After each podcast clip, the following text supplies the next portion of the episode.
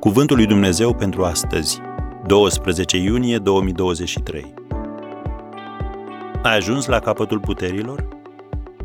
Nădăjduiește în Domnul, fi tare, îmbărbătează-ți inima și nădăjduiește în Domnul. Psalmul 27, versetul 14. Psalmistul David a spus, O, dacă n-aș fi încredințat că voi vedea bunătatea Domnului pe pământul celor vii. Nădăjduiește în Domnul. Fi tare, îmbărbătează-ți inima și nădăjduiește în Domnul. Am citat versetele 13 și 14 din Psalmul 27. Cuvântul a nădăjdui își are originea în cuvântul ebraic folosit pentru confecționarea funiilor. Orice funie este la început un fir de ață și fiecare fir adăugat îi sporește rezistența. Așadar, de fiecare dată când nădăjduiești în Domnul, adaugi încă un fir la funie. Devii mai puternic și mai capabil să te descurci. Atârni cumva de un fir de ață?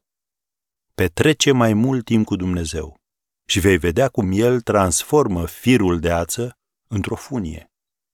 Nădăjduirea nu este întotdeauna pasivă, uneori este activă, așa cum este așteptarea unui client care vrea să vadă că nevoile lui sunt îndeplinite. În acest caz, a nădăjdui nu este atât o chestiune de poziție cât una de concentrare.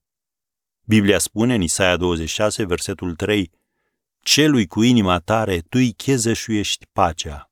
Da, pacea, căci se încrede în tine. Am încheiat citatul. Fie că stai în rugăciune în prezența lui Dumnezeu, fie că îi slujești în mod activ, trebuie să ai siguranța că tăria ta va fi reînnoită. Dacă astăzi te afli la capătul puterilor, încrede-te în această promisiune. Cei ce se încred în Domnul și înnoiesc puterea, ei zboară ca vulturii, aleargă și nu obosesc, umblă și nu ostenesc. Scrie în Isaia 40, versetul 31. Iar dacă mai vrei o încurajare, ridică-ți ochii spre cer și rostește acest verset 2 din Psalmul 123 ca o rugăciune. Cum se uită ochii robilor la mâna stăpânilor lor și ochii roabei la mâna stăpânei ei, așa se uită ochii noștri la Domnul Dumnezeul nostru până va avea milă de noi. Amin.